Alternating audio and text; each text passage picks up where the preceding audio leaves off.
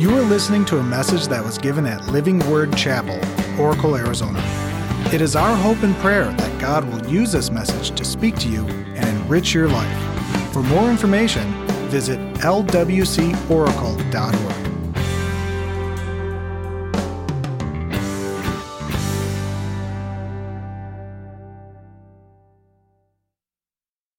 today is found in Luke chapter 22, and it's verses 39 through 46. And I'm going to read from the New International Version, the NIV. But before I do, let me give you a little bit of background of what's going on here. Jesus had just celebrated the Passover in the upper room with his disciples. And during this time, he was telling them, You know, I'm going to be betrayed. I'm going to be killed. And he even breaks from t- tradition and says, This is my body, which is broken for you, and this is my blood that is poured out for you. And he knows that his disciples are going to be scattered, that they're going to deny him, and he knows that Judas is going to betray him. And you would think, you know, just being human, your natural tendency is to run away from danger. He could have easily left Jerusalem. He could have changed his, his pattern, but he doesn't do that. He makes it very easy for Judas to know exactly where he is. And so we come to our text and says, Jesus went out as usual to the Mount of Olives, and his disciples followed him. On reaching the place, he said to them, Pray that you will not fall into temptation. He withdrew about a stone's throw beyond them, knelt down, and prayed, Father, if you are willing, take this cup from me, yet not my will, but yours be done. An angel from heaven appeared to him and strengthened him. And being in anguish, he prayed more earnestly, and his sweat was like drops of blood falling to the ground. When he rose from prayer, he went back to the disciples. He found them asleep, exhausted from sorrow. Why are you sleeping? He asked them. Get up and pray so that you will not fall into temptation. Well, three weeks ago, Pastor James began a series on praying with purpose, and he called it Praying with Purpose 101 because it's foundational. And in these three weeks, he's addressed questions like How should I pray? Why should I pray? And last week was, What should I pray for? Well, as children of God, it's foundational that you and I have a connection with our Heavenly Father. And prayer, in its most basic, simple form, is just us speaking to our Father and then listening to His voice as He speaks to us. Isn't that cool? We can talk to God and He listens to our prayers. And He doesn't just listen to our prayers, but He answers us. A couple weeks ago, I was driving home. It was night. I was in my Jeep, and anybody that owns a Jeep knows that that's not a good thing. And so I'm waiting to, to make a left hand turn off of Oracle Road onto the street that, lives, that leads up to our house. And uh, Ruth and Andy were in the car behind me when all of a sudden, without any warning, my Jeep decided it was going to shut off and not restart. Kind of a Jeep thing. Uh, some of you understand. And so my first thought was I'll, I'll jump out and I'll push that Jeep across the three northbound lanes of traffic before the light changes. And I found out rather quickly that I wasn't going to be able to do that. I moved it about two feet. And then I walked back to where Ruth was sitting, and she was already on the phone trying to call a tow truck and trying to get police assistance because by this time, people were backed up behind us and they were just blindly turning left across traffic. And I was certain that at any moment we were going to be in an accident. There would be an accident. We'd be sitting right in the middle of it. And uh, to be honest with you, I was getting a little bit anxious. In fact, I was kind of scared. So there we were, you know, trying in our own strength, with our own resources, taking the steps to solve our problem. And during this time, my daughter, Andy, was praying. And she prayed that God would send somebody to help us. And as she finished praying, a man pulled up in his truck. He had a tow strap in, his, in the back, and was able to pull me out of the middle of traffic. And so when we got back home, Andy was all smiles, and she looks at me and she says, See, Dad, prayer works. prayer works. And so today we're going to continue our series. We're going to conclude it. And we're going to continue with the question what should I pray? And to do so, we're going to look again at the prayer life of Jesus as our example because he lived a life completely dependent upon his heavenly Father. In the 1900s, early 1900s, there was a clergyman and a, a scholar named Alfred Plummer. And he wrote a commentary. It's a really good commentary on the Gospel of Luke. And in it, he said that Luke is the gospel of prayer. And he said that because out of the four synoptic gospels, Luke by far has the most emphasis on prayer. And most of that emphasis is on the prayer life of Jesus. And so in Luke chapter 11, we see that a certain unnamed disciple sees the Lord's practice of prayer as a pattern that he and the other disciples should follow. And so he asked Jesus, Teach us to pray, just as John taught his disciples to pray. Apparently, he had realized that just as prayer had played a vital role in the life of John the Baptist and in the life of Jesus, that it should be a practice of the disciples as well. And so Jesus begins to instruct them, and he says, When you pray, say, Our Father in heaven hallowed be your name. Your kingdom come. May your will be done on earth as it is in heaven. Give us each day our daily bread. Forgive us our sins, for we also forgive everyone who sins against us. And lead us not into temptation, but deliver us from the evil one. The New Living Translation, it reads this way it says, Don't let us yield to temptation. So, what should I pray? Well, point number one is pray that you will not fall into temptation. At the beginning of his earthly ministry, after being baptized by John the Baptist, Jesus was led by the Holy Spirit into the wilderness, into the desert. And he fasted for 40 days and he prayed. And during this time, he was tempted by Satan. Now remember, temptation is not sin. Jesus being God incarnate, 100% God, 100% man, he was tempted in every way, just like you and I are tempted, yet he was without sin. You see, we sin when we entertain that tempting thought, when we begin to mull over it and ruminate on it, and it becomes an action. And so in our text, Jesus again tells his disciples, Pray that you will not fall into temptation. Now, I don't speak Greek, but I can look it up on Google. And the Greek word for temptation here is peirasmos. And it could also rightly be translated as a test or a trial. In fact, Strong's dictionary defines it as a putting to proof through adversity. And so, what we see is that Jesus isn't telling his disciples, pray that you don't be tempted. But he's saying, rather, pray that you don't succumb, that you don't fall or give in to the temptation. All of us are going to be tempted. And so I want us to look at three general areas of temptation that all of us face as we explore how Satan tempted Jesus in Luke chapter 4. First, there's the temptation to do it yourself you know, to rely on your own strength, your own resources, like I had done when my Jeep shut off. And in verse 3, we read, The devil said to Jesus, If you are the Son of God, tell this stone to become bread. You see, one of the devil's strategies is to make you believe that God cannot be trusted. When the devil first came into the scene, the biblical picture at creation, he came in the form of a serpent. And what he basically said to Adam and Eve was, Do you really believe that God is good? He's told you not to eat of that one tree because he knows that the moment you do so, you're going to be as wise as he is. He's not your friend.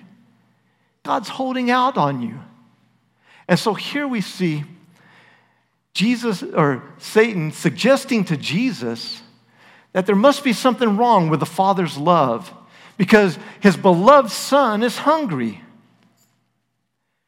Well, Jesus had a legitimate need. He hadn't eaten in 40 days, and so he was hungry. And Satan was tempting him to disobey the Father's will, to act independently from God and use his divine power to meet his basic need. In an article written by John Piper, he says, Temptation gets its power by persuading me to believe that I will be happier if I follow it. How many have ever said, I will be happier if? And you just fill in the blank. Well, the next temptation we all face is the temptation to take the easy way. You know, there's a lot of times when most of us want to push that easy button because we don't want to go through the hardships or the trials or the test. And so there's that temptation to just take the easy way out. In verse 6, we see that the devil led Jesus to a high place, and he showed him in an instant all the kingdoms of the world, and he said to him, I will give you all their authority and splendor. It's been given to me, and I can give it to anyone I want to. If you worship me, it'll all be yours. Creator God had given man dominion over all the earth. But Adam abdicated that to Satan when he sinned and he willingly disobeyed God. He chose to live a life independent from God. And so, all the, the authority and the splendor of the kingdoms of the earth had been given to the devil. And here he is offering it to Jesus a kingdom without the cross. And you can almost hear him hiss Why go through all that trouble and pain to win the world when it could be handed to you on a silver platter? No suffering, no struggling, no sacrifice. What a snake. But you see, a crown without the cross would mean that there would be no forgiveness for our sins. Well, last we have the temptation to not believe it until we see it. Have you ever said, I won't believe it until I see it? And we all have that temptation. And having seen Jesus defeat him by quoting scripture two times Satan now quotes it himself partially and for his own purposes. In verse 9, the devil led Jesus to Jerusalem and had him stand on the highest point of the temple. If you are the Son of God, he said, throw yourself down from here, for it is written, He will command His angels concerning you to guard you carefully, that you will not, and they will lift you up so that you will not strike your foot against a stone. For Jesus to survive a fall from the pinnacle of the temple by having angels swoop down and catch him in full view of all the people, that would have immediately identified him as the Messiah. But Jesus understood that to start his ministry in this way would be contrary to God's will. It would be to put God to a test, almost like saying, God, I won't believe in you unless you show it to me by my terms. And Jesus didn't take that shortcut. Now, it's interesting to note that bread, the kingdom of God, and the direction of our worship, which are the things that Satan tried to use as he tempted Jesus, are the very same things that Jesus mentions when he instructs the disciples on how to pray. Jesus invites them to look to our Heavenly Father as the provider of all these things. As you pray, give us this day our daily bread. Thy kingdom come, and hallowed be thy name. So, what's our action step? Well, this week, be aware of the devil's schemes. So, uh, Paul tells us don't be ignorant of the devil's schemes, of how he works.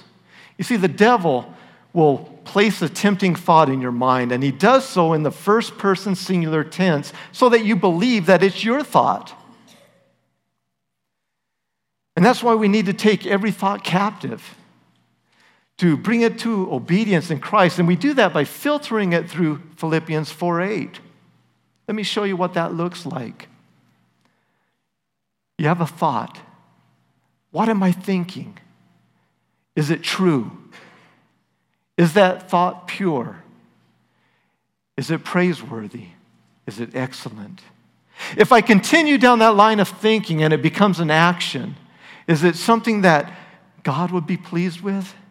Is it a behavior that my spouse would approve of or something that I want my children to emulate? And if the answer is no to any of those questions, run away from it. Reject that thought as an attack from the enemy because you want to think those thoughts that are pure, noble, praiseworthy, good, excellent. Amen. Thank you. And so, what should I pray? Point number two pray for God's will to be done. In Jesus' life and in his teachings, as recorded by the Gospels, Jesus, it shows that Jesus understood the importance of God's will when it came to his own place and that of his followers in redemptive history. See, Jesus modeled what it looks like to live a life surrendered to God. And he demonstrated to his disciples that this life doesn't always take the easy course.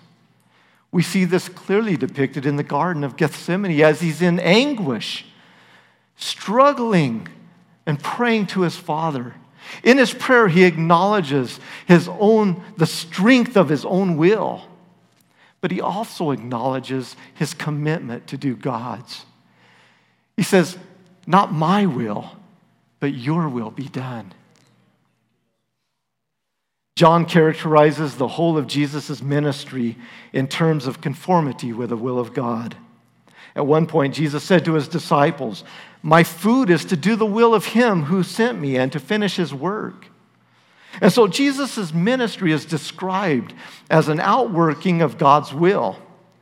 Jesus said, I can do nothing on my own. I judge as God tells me. Therefore, my judgment is just, because I carry out the will of the one who sent me and not my own will. Jesus' life was completely surrendered to God. He lived a life dependent on his Heavenly Father, and he modeled for us what that looks like.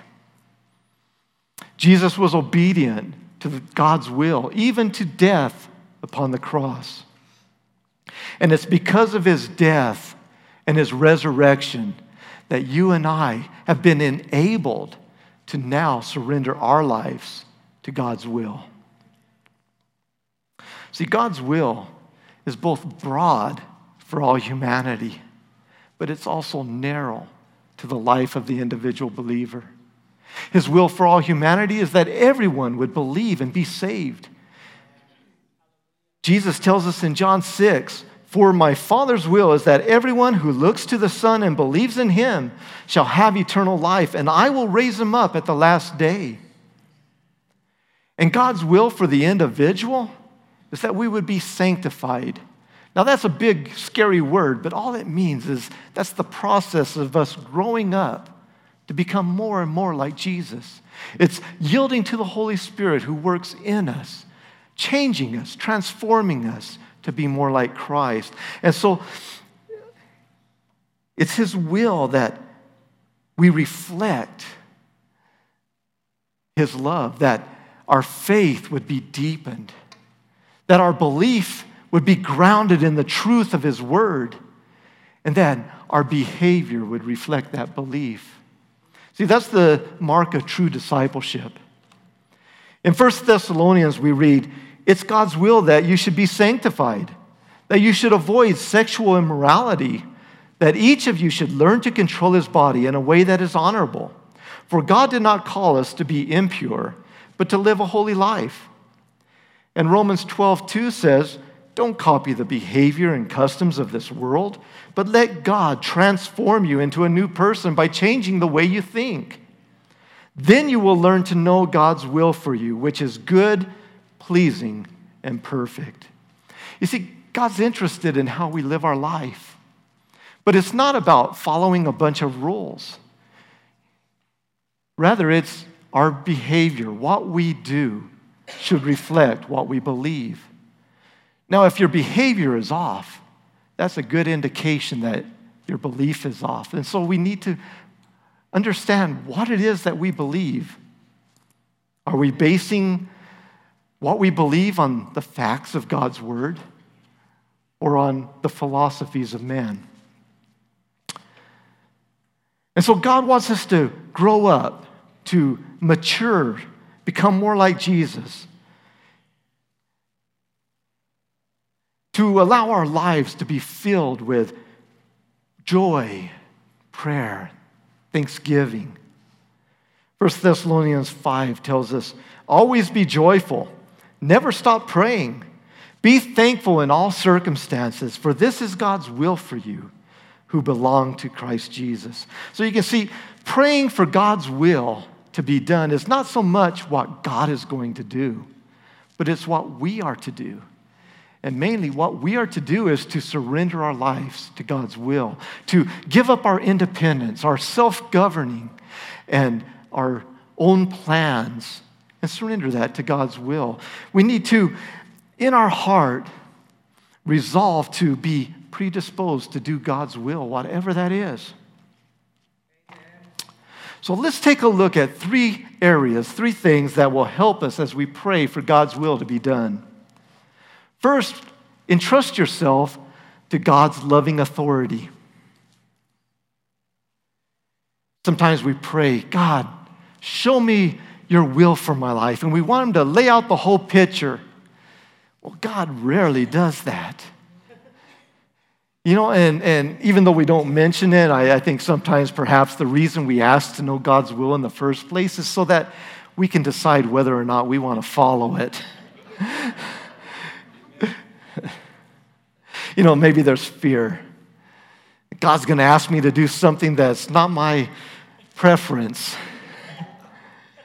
I can remember as a teenager in youth ministry being terrified to pray God's will be done in my life because I was convinced that God was going to send me off to some remote area in Africa. That's me in the second row. well, maybe you're so used to running your own life that you know, in your own strength, your own resources. We're running, we're, we're just living this life. But maybe you're so used to doing it in your own strength that you find it hard to trust or surrender your life to your Heavenly Father. You know, you, you think of it kind of like gambling. You know, I'd hate to take the risk and then lose out or miss out. And so we need to answer this question Do you trust that the will of God is acceptable? perfect and pleasing It's good for you. See, God is good. He knows what's best for us. But the bottom line is we need to resolve to do God's will, whatever that is. God has a plan uniquely tailored for each and every one of us. Your plan is different from my plan. And God foreknew that before He created the earth. He, he created works that you should walk in. And so when we surrender our life to God's will, we're saying, God, let your purpose be done here on earth. Fulfill your purpose in me. And so, next, we need to focus on God's priorities. As a young Christian, I would read scriptures like 1 John 5 14 and 15, but I would read them this way. This is the confidence we have in approaching God that if we ask anything, He hears us. And we know that He hears us. Whatever we ask, we know that we have what we ask Him. And then I would read scriptures like Luke 11, 9 and 10 that says, Ask and it will be given to you, seek and you will find, Knock and the door will be open to you. Everyone who asks receives, everyone who seeks finds, and everyone who knocks, the door will be open to him. And you see, because I was a new Christian, and I believed the teaching of the faith and the prosperity messages that were so popular at that time, I completely missed the phrase, according to his will. You see, I approach prayer the same way that I did as a, a boy whenever Sears and Roebuck would send their catalog, you know, the Christmas edition? and it would arrive in the mail. That was before the internet, but catalogs used to come in the mail. And I can remember as a boy, page by page, looking at all the toys I wanted to receive for Christmas. You know, I would pour hours over those. And I would mark the items that I wanted with a big M. And those items that I especially wanted, I'd put a check mark. And sometimes, if that wasn't enough, I would fold over the top of the page, you know, so that my parents would find it easier. Well, as Jesus continues his teaching, his instruction on prayer, he says, Which of you fathers, if your son asks for a fish, will give him a snake? Or if he asks for an egg, will give him a scorpion? If you then, though you are evil, know how to give good gifts to your children, how much more will your Father in heaven give the Holy Spirit to those who ask? You see, without realizing it, when I prayed, I was asking God for snakes and scorpions. But God, who knows the plans of my life, whose will is good, pleasing, acceptable in my life, chose to instead give me a fish and an egg. He gave me the Holy Spirit, who is my comforter, my teacher, and my guide. And it's the Holy Spirit that empowers us to live a life that is pleasing to His will, is transforming us from the inside out, making us more and more like Jesus. Again, God is good. And He knows what's best for us. And there might be some times that we don't like the situations that He leads us through. But we have to remember that God's plan, His eternal plan, is much more important than our pleasure here on this earth. And so when we pray, we need to pray according to God's will, according to His word, because His will is revealed in His word. And we need to check our motives. John 4 says, when you ask, you do not receive because you ask with wrong motives, that you may spend what you get on your own pleasures. And so let us ask Am I praying that God's will be accomplished in my life, through my life, that His purpose would be done here on earth as it is in heaven? Or am I just praying that God will fix it, that He'll rescue me, that He'll give me those things that I want to spend on my own pleasures. Well, finally, we can ask God's Spirit to help us when we pray. We're reminded in Romans chapter 8 that many times we don't know what God wants for us to pray for. But the Holy Spirit prays for us with groanings that cannot be expressed in words. And the Father who knows all hearts knows what the Spirit is saying. For the Spirit pleads for us believers in harmony with God's own will. You see, the Holy Spirit is praying for us that God's will would be accomplished within us. And it's as we yield to the Holy Spirit that our life is transformed, that we grow up spiritually and become more like Jesus, that our actions are then pleasing to our Heavenly Father. So, our action step, oops, let me back up. Philippians 2:13, I almost missed that scripture. It says, "For it is God who works in you to will and to act in order to fulfill his good purpose." So God is working in us through the power of his Holy Spirit, transforming our lives for his good purpose. And so our action step is this week, surrender your life over to God's Spirit. Purpose to follow his will for your life which is that daily you will grow up, that you'll surrender your life over to Him. Not my will, but your will be done. And then let us pray according to God's word because God's will is revealed in His word. You see, it was God's will to send Jesus to this earth. It was God's will that Jesus would willingly give up his life on the cross. And it was God's will that he would raise Jesus from the grave on the third day so that you and I can be free from sin and have eternal life. It's a gift. We can't earn it. It's by faith through grace that we are saved. God loved us so much that he gave his one and only Son, his beloved Son,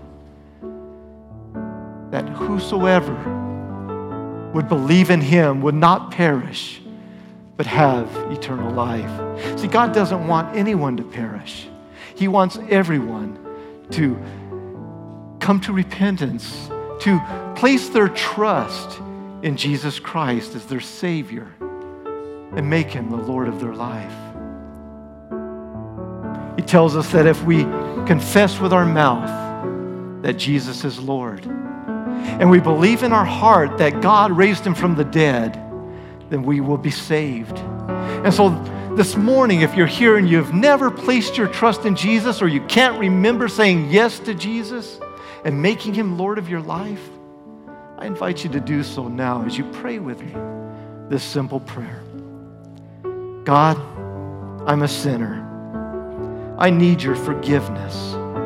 I'm so tired of trying to live my life in my own strength, with my own resources, and without you. Thank you for sending Jesus Christ to die for my sins. I confess that Jesus died on the cross for all of my sins, my past sins, my present sins, and even those sins that I may conf- commit in the future. He died for them all. And I believe that He rose from the dead on the third day, just like the Bible tells us. So today I receive your forgiveness and your grace as I choose to follow Jesus from this day forward in the fellowship of his church. If you prayed that prayer with me, would you mark it on your connection card or tell somebody before you leave that today I've placed my trust in Jesus? I have said yes, and I've made Jesus my Lord. Now, Heavenly Father, we acknowledge your Lordship in our lives.